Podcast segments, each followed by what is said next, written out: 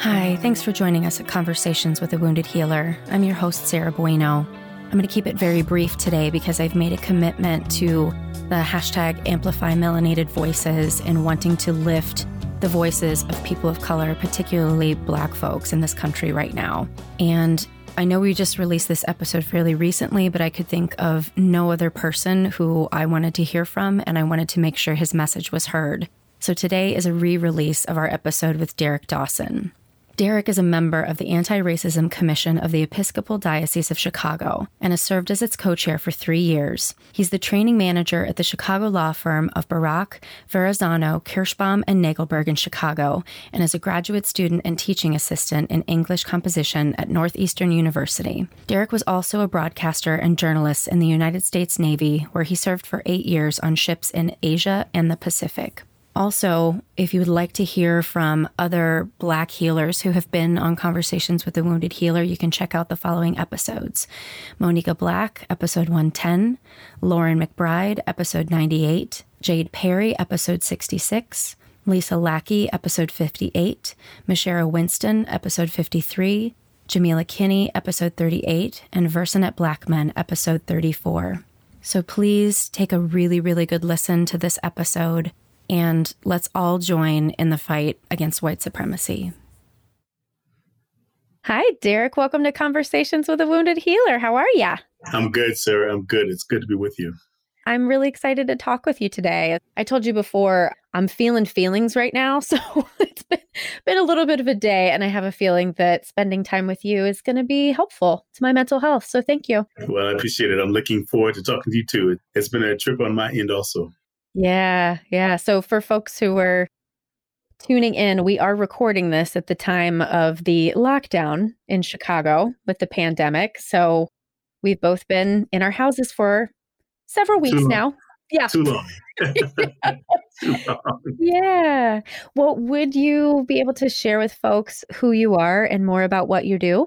I can try. Uh, my name is Derek Dawson. I am the co program coordinator of Chicago Regional Organizing for Anti Racism, otherwise known as Chicago Roar. Chicago Roar is a local program of Crossroads Anti Racism Organizing and Training. We do institutional and systemic anti racism and anti oppression work throughout the country as Crossroads. And my primary responsibility as an organizer and trainer with Crossroads is to co lead Chicago Roar here in Chicago. I also do trainings workshops and other anti racism work around the country. But my home is right here in Chicago, where I'm from.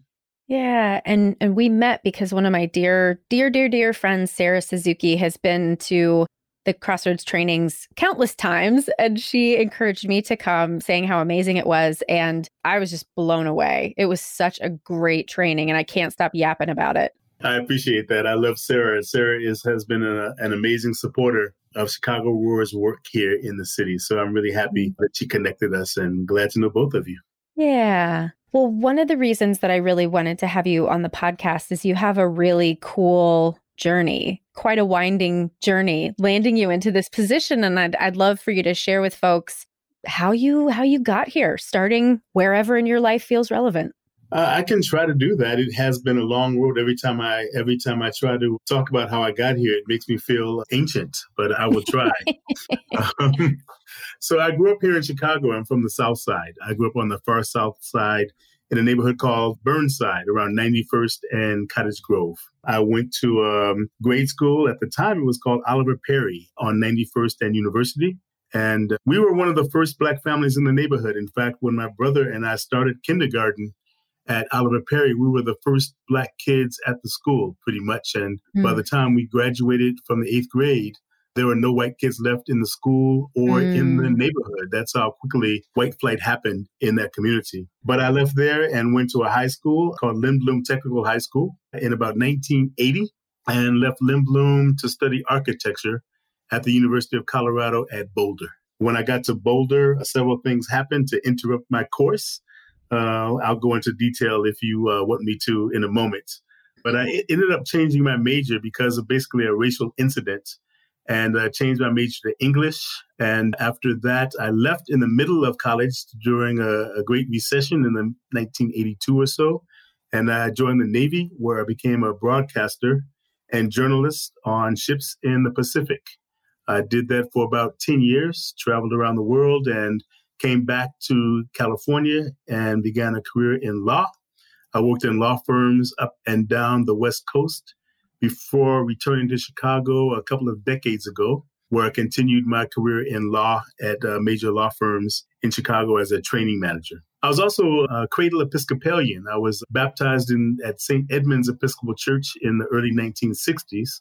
And after I moved back to Chicago, I felt an urge to go back to church. Mm. So I landed at a church on the west side called St. Martin's Episcopal Church, where I am still a member. And uh, the priest at the church at the time was a man named Reverend Juan Reed, and he insisted that anyone who attend his church go to a Crossroads anti-racism and organizing two and a half day uh, anti-racism workshop, the same workshop that I met you in. Yep. And uh, that is the moment that changed the course of my life, having a, a new na- analysis and understanding of race and racism that I had never experienced before. And that's the beginning of what got me here. Yes. I definitely want to go into that sort of analysis because I think it would be really helpful to break it down. But but you said that you'd be willing to go into details about that story that happened in college. I remember you sharing at the training, so I'd love if you'd share it with our listeners too. Sure. Yeah, I can I can do that. Again, I was studying architecture, but most of your listeners who have gone to college remember having to take English 101. And uh, I came out of Lindblom with what I understood to be a very good education, and I was a very good writer, I thought. And so the professor asked us all to write an essay. And I wrote an essay and handed it in with the rest of the class. And when he went to hand the essays back, he did not give mine to me. And I asked why. And uh, he said he wanted to see me in his office. And he was very blunt. He said, I do not believe a black boy from the south side of Chicago could write a paper of this quality. Mm. And he said that if I really wrote that paper, then I needed to prove it to him. And it actually began one of the most shameful experiences of my life, even to this day. Mm-hmm. Because he said, The way I want you to prove it to me is by writing another paper of the same quality on a topic of my choosing in my office while I watch. And it was a shameful experience, Sarah, because I, it never occurred to me that I had a choice. So mm. I did exactly that. I sat down in his mm. office I wrote a paper. I still remember the paper, even though it's been over over mm. 40 years. And I wrote the paper. It was a brilliant paper, I might add. and through that experience, I actually got my first job as an adult, where I got a job in the English department at the University of Colorado at Boulder, mm. where my responsibilities were to tutor functionally illiterate African American football and basketball players on the University of Colorado team. Interestingly enough, I also got arrested for my first time as an adult.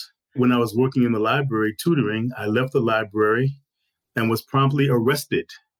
And I was arrested because I fit the description of someone who had stolen a white woman's purse oh. in the library. So this was my experience as an 18 year old freshman at the University of Colorado at Boulder.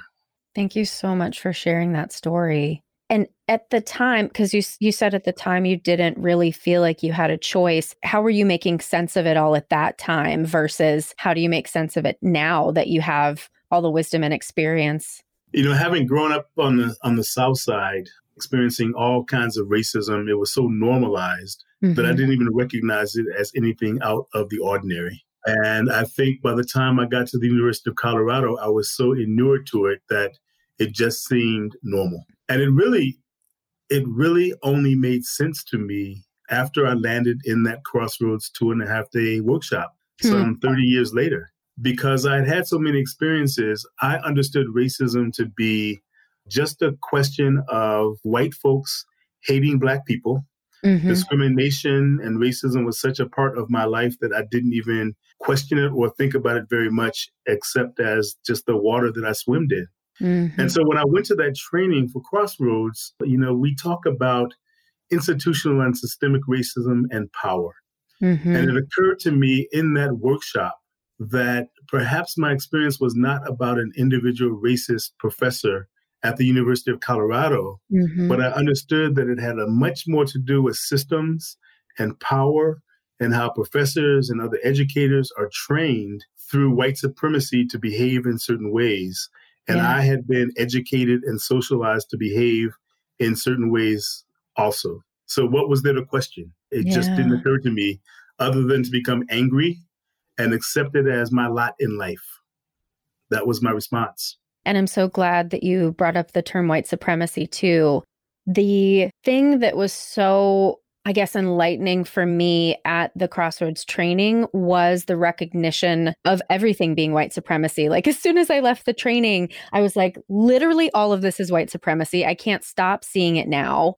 But I'm also, I only went through the training once where Sarah has gone a trillion times. I can't articulate it yet. Can you tell the audience what is the connection between capitalism and white supremacy? Because in America, we live in a capitalist society. Yeah, well, capitalism and racism are inextricably linked, of course. If you think about the history of the United States, we use the framework of a woman named Andrea Smith, and she talks about three pillars of white supremacy. And in her context, the way she talks about white supremacy and those three pillars are genocide, capitalism, and Orientalism, as ah, coined yes. by Edward Said. And what this means is that in order to in order to conquer another people, particularly if there are people on the places that you want to colonize, the first thing that you have to do is get rid of the people who are on that land. Mm-hmm. And in the United States, uh, those people were Native Americans, some 250 million Native American peoples on, on what we now call uh, North America. And so we talk about genocide as being one of those three pillars, according to Andrea Smith. Another pillar is capitalism, because once you clear the land of the people, the next thing you need to do is find uh, free and cheap labor in order to do the work, to work that land that you have now cleared out. And in the United States, uh, that land was worked by enslaved people who were brought over here as chattel from Africa. So that's the second pillar of white supremacy. And the third pillar of white supremacy is Orientalism. And again, that's a phrase that was coined by Edward Said in his book, Capitalism. And what he talks about is the othering, primarily of, of Middle Eastern and Arab folk, but that is extended over the over the history of the United States to include othering of all kinds of people, Asian people, Latino people, and all other groups. And so you combine those three pillars, and that is the foundation of the United States. And so everything has to be related to that history. Everything is born out of that history. And you talked about the fact that we're recording this conversation in the middle of the COVID 19 pandemic. Mm-hmm. And there's so many examples of those three pillars included in that. Certainly, we mm-hmm. see the mm-hmm. othering of Asian Americans who are being held responsible and oftentimes killed for inflicting uh, COVID on the United States and the world. We see capitalism and free and cheap labor in terms mm-hmm. of the, I think today they announced the unemployment rate has shot up within the last week to 6.6 million people. Mm-hmm. And the preponderance of those people are people of color who mm-hmm. make little money. In fact, they've been fighting for a minimum wage of $15, and the efforts were largely ignored until mm. COVID 19 happened. And then all of a sudden we realized that our entire economy mm-hmm. has been placed on the backs of those underpaid, underappreciated people. Mm-hmm. And, and none of this would have happened had the land of Native Americans not been stolen and those people having genocide committed against them. And we still have this notion that Native people are now extinct, which is, of course, patently ridiculous but the notion of white supremacy is based on all of those factors. And again, I think the current uh, pandemic is a perfect example of how white supremacy is underlying all of this. Mm-hmm. And the fact that our president is struggling so much with the fact that we have to shut down the markets, right? Exactly. Everything exactly. is shut down, and he wanted to get shit back up and running by Easter. And one of the things that makes me so weary right now is the question of what is going to come of all this because our country is so just eh, the idea of shifting to more social responsibility is just, you know, the Republicans and people with power will shudder at that. But that's what we have to do right now to survive this. And I just, I'm really scared with what the people in power are going to do to not lose that power. Yeah, it's true. It, uh, historically, there have been many cases of fascist regimes using opportunities like this to seize even more problem. Again, mm. the reality is that all of us are, are commodified by a white supremacist system. Right. And what that means is we have an opportunity now to rethink that commodification. I mean, if this is not a perfectly clear example of how we are all commodified and all damaged by white supremacy, I'm not sure what it will take. What, right. what concerns me is that there's a drive now, and I think we all experience it because of the socialization. There's a drive now to get back to normal. Right. We want to get back to work. Many of us are spending eight hours a day on conference calls, which amazingly we shifted to within a week's time. Mm-hmm. We are so used to being productive that what we want to do is get back to being productive. We want to get back to normal. We want to go back to work. And if we think about it, things were not working well before COVID 19 right. happened. Right. If things were working well, we would not have people who are uninsured. We would not right. have people who could not handle one week without pay before they are in, at risk of being evicted. There is nothing about our society that was considered normal that we need to go back to. But even now, as we sit here having this conversation, there's what feels like an internal drive to get back to normal yeah. without the recognition that normal was killing us. And yes. that is not where we want to go. We do not want to go back to a white supremacist environment that will continue to kill us as commodified bodies under a white supremacist system. And that's a really great way to help white people understand how they are affected by racism and white supremacy because as I've gotten more confidence in my ability to talk about some of these things, I still have struggled to really draw that line for some people. Like, I can say why it's our responsibility because we are the ones that are in power and we have to give up some of that power and we have to change. So I just, I really appreciate this is why I wanted you on here because you make everything like this perfect little soundbite. You're so good at this. well, I'm so I'm so happy that you that you just mentioned what you did. It's it's clear mm-hmm. that you've attended our workshop because what you just said is a fundamental message, mm-hmm. which is that white supremacy is not a conversation about how people of color are being harmed. It's a conversation about how we are all commodified and how we are all misshapen mm-hmm. uh, by white mm-hmm. supremacy, not in the same way people of color are impacted in ways that, you know, again, we talk about genocide and chattel slavery and othering that comes from Orientalism. That is a, a long conversation that most of us are aware of to some extent. But what you said about white people being harmed by white supremacy and capitalism mm-hmm. as well is something that we work really hard at Chicago Roar and Crossroads to communicate because we feel that until white folks understand how they are also being destroyed by white supremacy. Mm-hmm. It's hard to imagine that these white supremacist structures will ever be dismantled.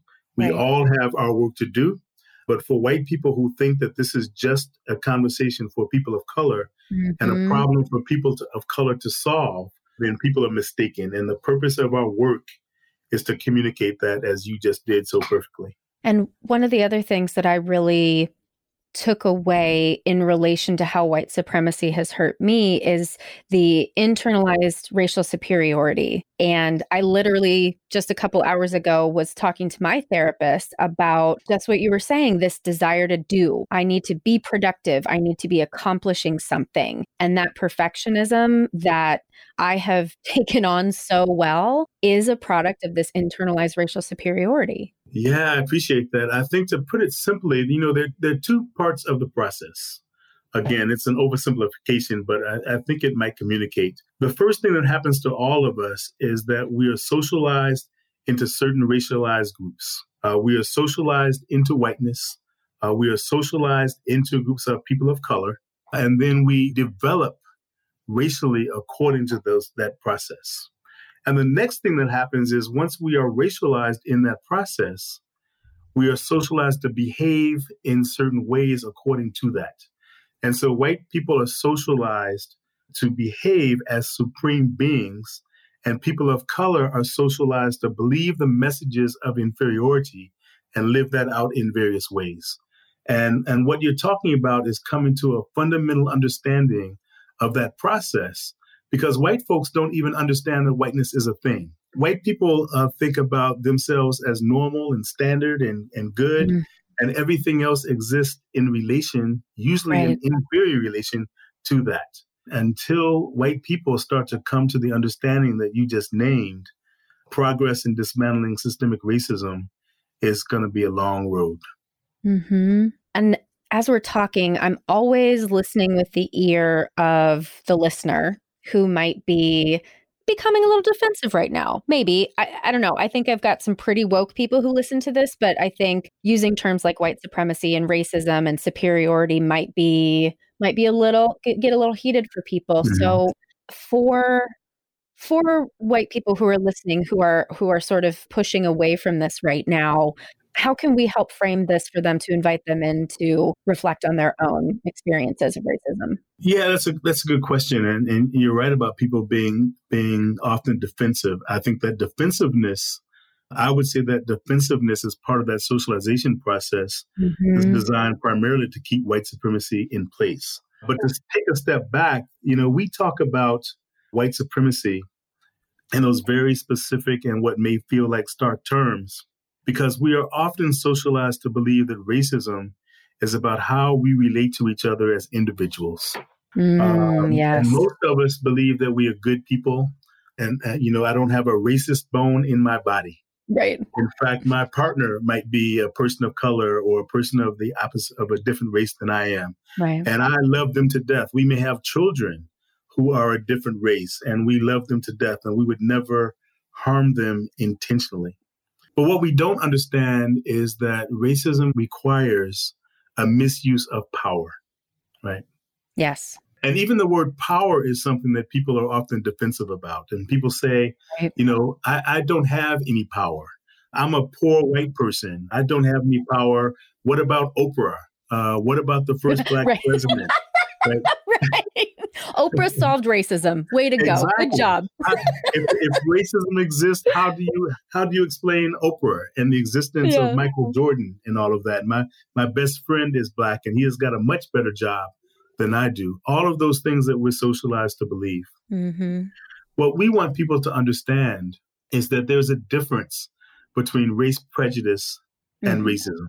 Yes. There is nobody in the United States who doesn't have race prejudice. It's just part of our world. You cannot be in this country without receiving and internalizing messages around racial prejudice. I often argue that even if you immigrate to the United States, you cannot get here without absorbing the messages of racial prejudice based on who's flying the plane, based on who's carrying the luggage, based on who's cleaning up the airport as you walk through the terminal. Mm-hmm. We all have race prejudice. People of color have prejudices against other people of color. People of color have prejudice against white people. But the reality is that reverse racism just is not a thing because people of color do not have the kind of systemic mm-hmm. and institutional power to control, manage resources that we all need to do life. Yeah. And that's the crux of the definition. And so being part of a racist culture, a racist system, does not give us choices in the matter. You cannot choose, Sarah, as a white person in this country, to not have an inordinate amount of unearned power and privilege right. just based on the fact that you are white. Yep. And that's something that's hard to come to terms with, but we hope that when we can remove it from the personal, that it's not about you as an individual solely, but it's about 500 plus years of history of the United States and the commodification and the genocide that I mentioned, and chattel mm-hmm. slavery and Orientalism and all of those things, we have inherited them. We have inherited a system, right.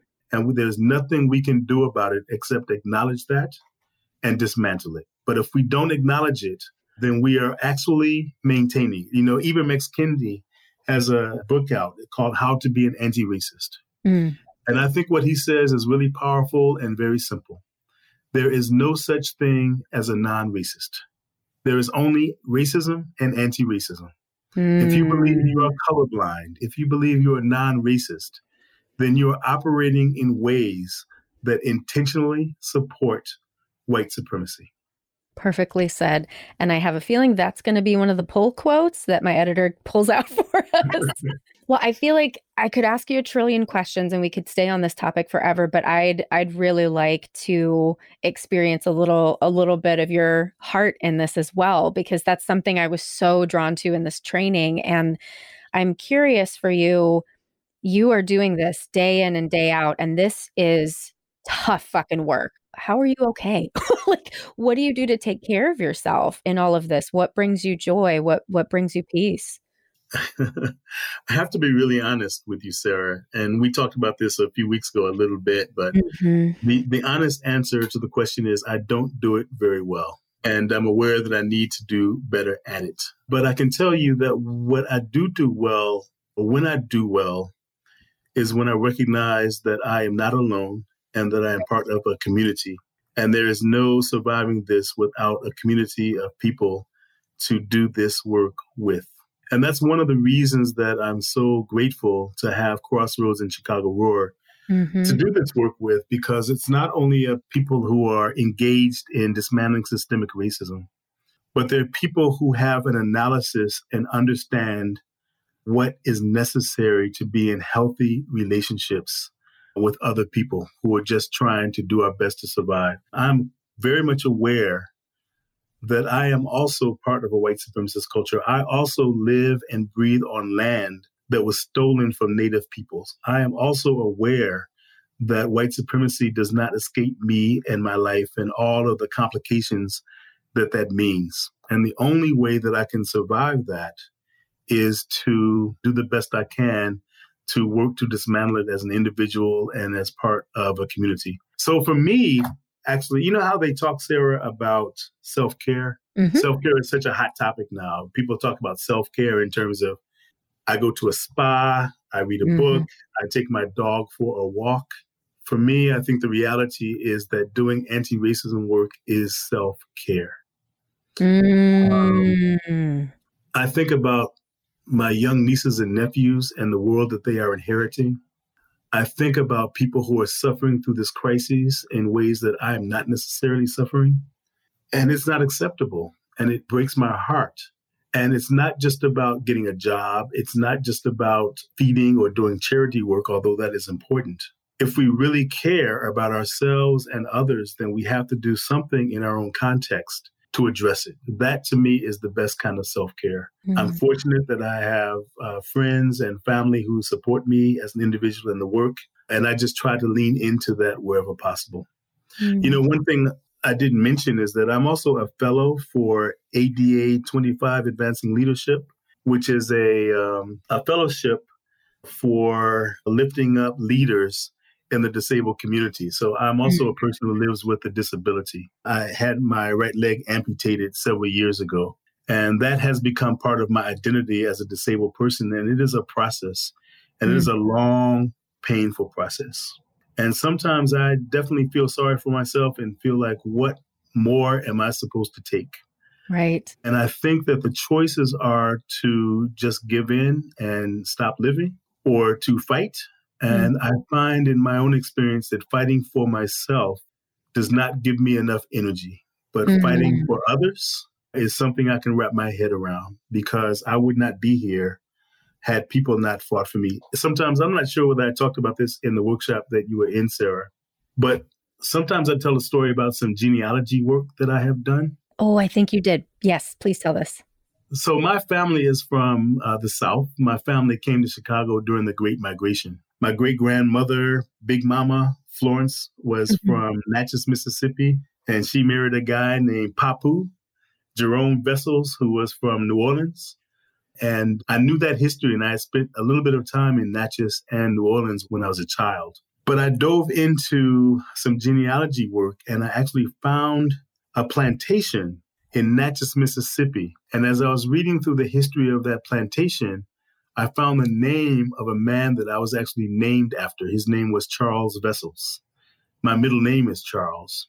And as I read through that history, it turned out that Charles Vessels was an enslaved man on the plantation. It was called Monmouth Plantation. It still exists mm. as a bed and breakfast in Natchez, Mississippi. Mm. But without going into all the details, what I read in that history was after Andrew Jackson came through Natchez, Mississippi in around 1861, my uncle Charles Vessels ran off that plantation with four other enslaved people and joined the Union Army. And people ask me all the time about hope and what's the point of all this? Systemic racism seems so entrenched in our society. What is the point in trying to do something about it? And I, I try to answer the question by telling that story of Charles Vessels. We have an elder in this work. Her name is Ann Stewart. We love her. But she says often that I do this work because I have an obligation to my ancestors three generations back mm-hmm. and my progeny three generations ahead. Mm-hmm. And for me, that's about the best self care that one can do. Mm-hmm. And I try to focus on that. I admit that my own personal care for myself, I'm not as good at. Maybe you can help me with that, Sarah. um, Anytime. Anytime. But it is it is true that we need community, we need family. I embrace that as best I can. Part of my racialization, as I talked about, makes it very difficult to do that. Right. You know, when you're a black man who's who's from the south side of Chicago, having the kinds of experiences that I've already shared and many, many more that I could not share, it produces a kind of resistance based, uh, masculinity based, mm-hmm. toxic mix of I have to handle this on my own. Yeah. And that makes it very difficult to engage in the real kind of self care and self healing mm-hmm. that's needed. That's why toxic masculinity is such a problem. Mm-hmm. That's why homophobia is such a problem mm-hmm. because it's not just about an individual makeup. It's right. about a socialization process based in white supremacy that makes us into these misshapen human beings. And that's the problem. Taking a hot bubble bath or uh, right. walk with my dog may give some relief from that temporarily, Right. But until we start addressing systemic and institutional racism in all of the complicated, deep seated ways that they are killing us, there is no such thing as self care in a white supremacist, deadly system such as the one that we're living in. Yeah. I'm so struck by what you said about my anti racism work is self care. And I mean, that really begs the question that I'm curious uh, your answer, but I kind of can probably predict it at this point. But do you consider yourself a healer in terms of this work? I, I don't like to consider myself a healer, Sarah, but as yeah. you can imagine, you probably know me well enough. But but the answer is I do feel that the work I do is healing work. Yes. I have another colleague, his name is James Addington, and he does a lot of work around racism and neuroscience. And one thing that he talks about is that racism destroys community racism destroys the environment. We could talk about environmental racism again with mm. global warming and how global warming is clearly race based. It's not hard to look around and see that we are killing each other and killing the planet. Anti racism work is the only thing that's going to heal the planet. It's the only thing that is going to make it possible for us to be together in community in any kind of an authentic way. Mm-hmm. And so, anti racism work as healing work and since I have dedicated my life to anti racism work and anti oppression work, my only answer is has to be yes, I consider myself a healer, an imperfect one to be sure. But yes, I do think my work is healing work, and those who are doing much greater healing work through anti racism than, than I do. But I'd have to say yes, humbly. Yay! work healing work. I'm glad to hear that. And how do you feel about the term wounded healer? Oh, Sarah. if you just got me to admit that my work is healing work, I think I've already shared enough to say that I am involved in a lifetime of healing myself. Mm-hmm. I think I could only do this work if I recognize that there's a lot of damage that has been done to me and others in my community and all of us mm-hmm. as white people and people of color, as gay people, as queer people, as trans people, all of us, nobody escapes a white supremacist world without being wounded and mm-hmm. damaged in profound ways. And so, I, as a healer, I am wounded like everyone else. And the work I'm engaged in has to do with healing myself uh, healing others and healing the planet to the extent I can I can help with that. Mm-hmm. I'm so struck by the words that you're saying. I can imagine if someone were just reading this off the page, they might think that you were negative and depressing and all of these sorts of things. But there is, it must just be a healing, energetic quality that you have that really, when you express this to me, it's just hopeful and inspiring. Yeah. I feel that way. You know, we have a president now who comes on television lately every night and he tells a series of lies. He trades in hate mm-hmm. and racism. And he says, I do this because I want to sound positive. Did he seriously say that? He seriously said it. What he a said, fucking I want idiot. To, I want to give people hope. Oh my God. And I think that we have a history in this country, well phrased, pretty sounding lies that kill. And I believe that sometimes the way to heal is to be honest, Mm-hmm. to tell the truth, Which is often painful. to often expose painful. what is killing us so that we can Mhm. actually live. Mm-hmm. And it is serious. And I have a tendency to be a serious person, but I can tell you that there would be no point to any of this without humor, uh, without the ability to laugh, without the ability to find joy, without the ability to experience life in all of its beauty. You know, a couple of my colleagues just had babies, and I was on a Zoom call and saw the babies today. Hello, Ali. What could be more beautiful than seeing a little baby smiling and googling? But but what could be more awful than killing the planet Mm-hmm. that he needs to grow into? I find that as positive as positive can be. Right. And I am 56 years old now, and it is hard work, as you said, and there is no time for pretty little lies that make us feel good while killing us. Mm-hmm. And from a psychology perspective, just thinking about because he, when we don't need to devolve into this just being a I hate Trump session, but the fact that he believes these lies and believes them to the point that he thinks he is extending hope just tells me so much about how sadistic and narcissistic injury was a part of his early life. And he's been crushed underneath the weight of that. Yeah, I agree. But more importantly for me, Sarah, one of the reasons I don't talk about Trump very much is because I think that can be another trap. Mm-hmm, mm-hmm. It can be a trap in that we put all of this on the back of Trump. And in Mhm. some ways, it lets us off the hook. Yeah. The reality is that Trump would not exist if some 340 million Americans Mm-hmm. have not been wounded, Right. have not been damaged, have not been shaped into racist ways of being. right. I mean, think about it. How could a man who claims to be the leader of this country blame a virus on Mhm. Asian people Mm-hmm. and still be in office? Mm-hmm. That is not him being damaged. That is Right. us being damaged. That's such a great point. And the other problem is that if we put it all on Trump, then when Trump is out of office, and please God, let that be soon, Please God. then we will tell ourselves that racism has gone away Right. because Trump has gone away, just like we told ourselves that racism went away when Mhm. Obama was elected president. Yep. And racism has been part of this culture in the United States since before this was the United States. mm-hmm. And pinning that on one person without recognizing that this is a culture of white supremacy that has commodified us all.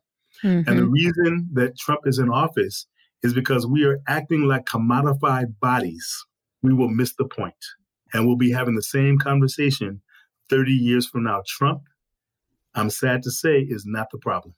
Mm-hmm. He's a symptom of the problem. Yep. But every day when he's on camera, and I ask myself all the time, it's a rhetorical question, but how does this continue? It's not because of him, it's because of us. It's because of white supremacy.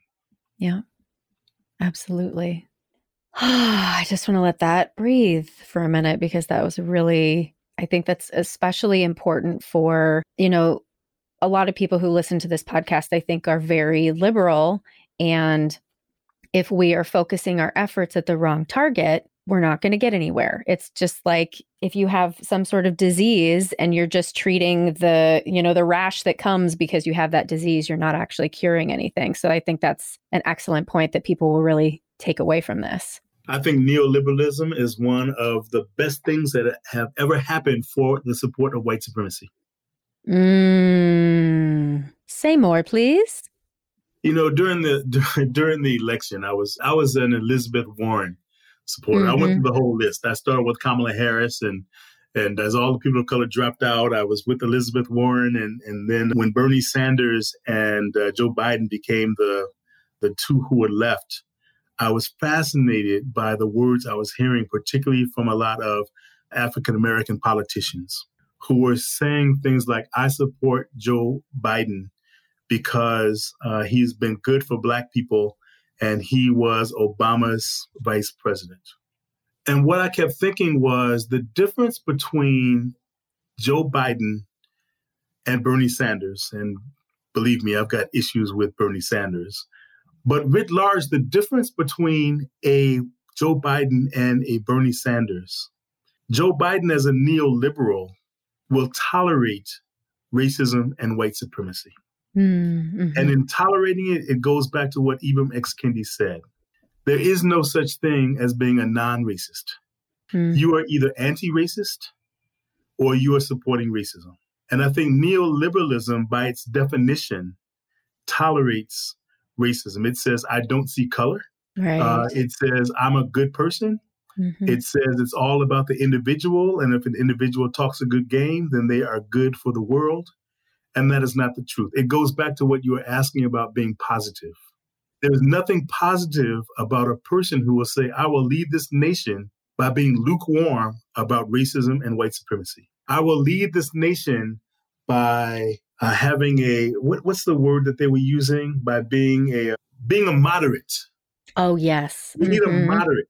Mm-hmm. What the hell is a moderate in the face of racism and white supremacy? Yeah, yeah. That's like white people standing under a lynching tree and saying, well, there's good on both sides. Right. Fuck neoliberalism. Yes. It's like saying, well, let's listen. it does not make any sense. Mm-hmm, mm-hmm. And it mm-hmm. makes people feel good. But what is the value, again, of making people feel good about saying, mm-hmm. well, people don't really need i mean you know a $15 minimum wage it might be helpful for some people but it's really too much to ask for. I think that's moving too fast. I don't understand why they want emancipation immediately. Why can't they just wait? Mm-hmm. that to me is the mark of neoliberalism. I don't see color. Mm-hmm. i don't see race. And yet enforcing writing and pushing policies that continue to marginalize people of color, give unearned power and privilege to white people, and maintain the status quo around power. And I'm guessing Joe Biden doesn't even know any better, which is, I think, worse. he doesn't know any better because his best friend is Barack Obama. Right. So how can any right. of this impact him? Right. I have a black friend, as you said earlier. My mm-hmm. child is black. Mm-hmm. My husband is Latino. Mm-hmm. Mm-hmm. My daughter is gay. I'm mm-hmm. cool. Right. I'm exempt from the work. Exactly. Mm-hmm. Or worse than exempt, I've done the work. Mm-hmm. And since I have decided that I'm a good person, then my work has already been done. The policies I support, how I vote, what mm-hmm. I do mm-hmm. with my money and my power is not a question. In fact, I'm going to deny the power that I have and pretend like I don't have any in support right. of white supremacy. As I'm thinking about you know where we are in terms of coronavirus and covid we really have choices about how we're going to engage in the world after this and i think one of the important things about making the decisions about how we're going to behave moving forward is it involves how are we making meaning of why is this happening right now and i'm curious if if for yourself you've come to some meaning making around why are we in this position right now it's a good question. I'm I'm with everybody else. I'm I'm holed up in my apartment, spending eight hours a day on Zoom calls, and I am not exempt from asking where is this going to end. And, and I'm one of those people who are immunocompromised. And mm, so mm-hmm. I can't leave my house and I'm deathly afraid of mm-hmm. where this is going to end for me as a person because again I'm human. The people who are infected and people who are sick are going to get closer and closer to us until we are all very close to somebody who is going to suffer mm-hmm. an awful, awful death. Yeah. And we have to deal with that while also dealing with the cosmic question that you're asking about. And I don't claim to have any answers whatsoever. But what I, I do feel is that, first of all, this virus would not be impacting us if it weren't for how we behave as human beings and our relationship to nature and the earth. That's one thing that we need to understand. Yeah. Another thing to understand is that even if we accept that this was inevitable in some kind of way, the virus is not the same as our lack of ability to respond to it. The fact that the people who are going to suffer the most are poor people, people of color, people who work hard for a living, people who are out there right now trying to figure out my rent is already a day late. What am I going to do? Mm-hmm. The amount of depression and suicide and isolation that are going to impact us have less to do with the virus than they do with the commodification that I talked about in white supremacist mm-hmm. culture. Because we have invested our future in a system that is not sustainable in the face of a virus, but we were dying three weeks ago before we knew about this virus. Right. And it is spreading all over the world because neoliberalism and capitalism and white supremacy is what we have invested in, and it is not sustainable. And my prayer is that what comes out of this is some understanding that going back to normal is not the direction that we should be going in. And I pray that those of us who survive this pandemic will help us go in that direction. And all the people said, Amen.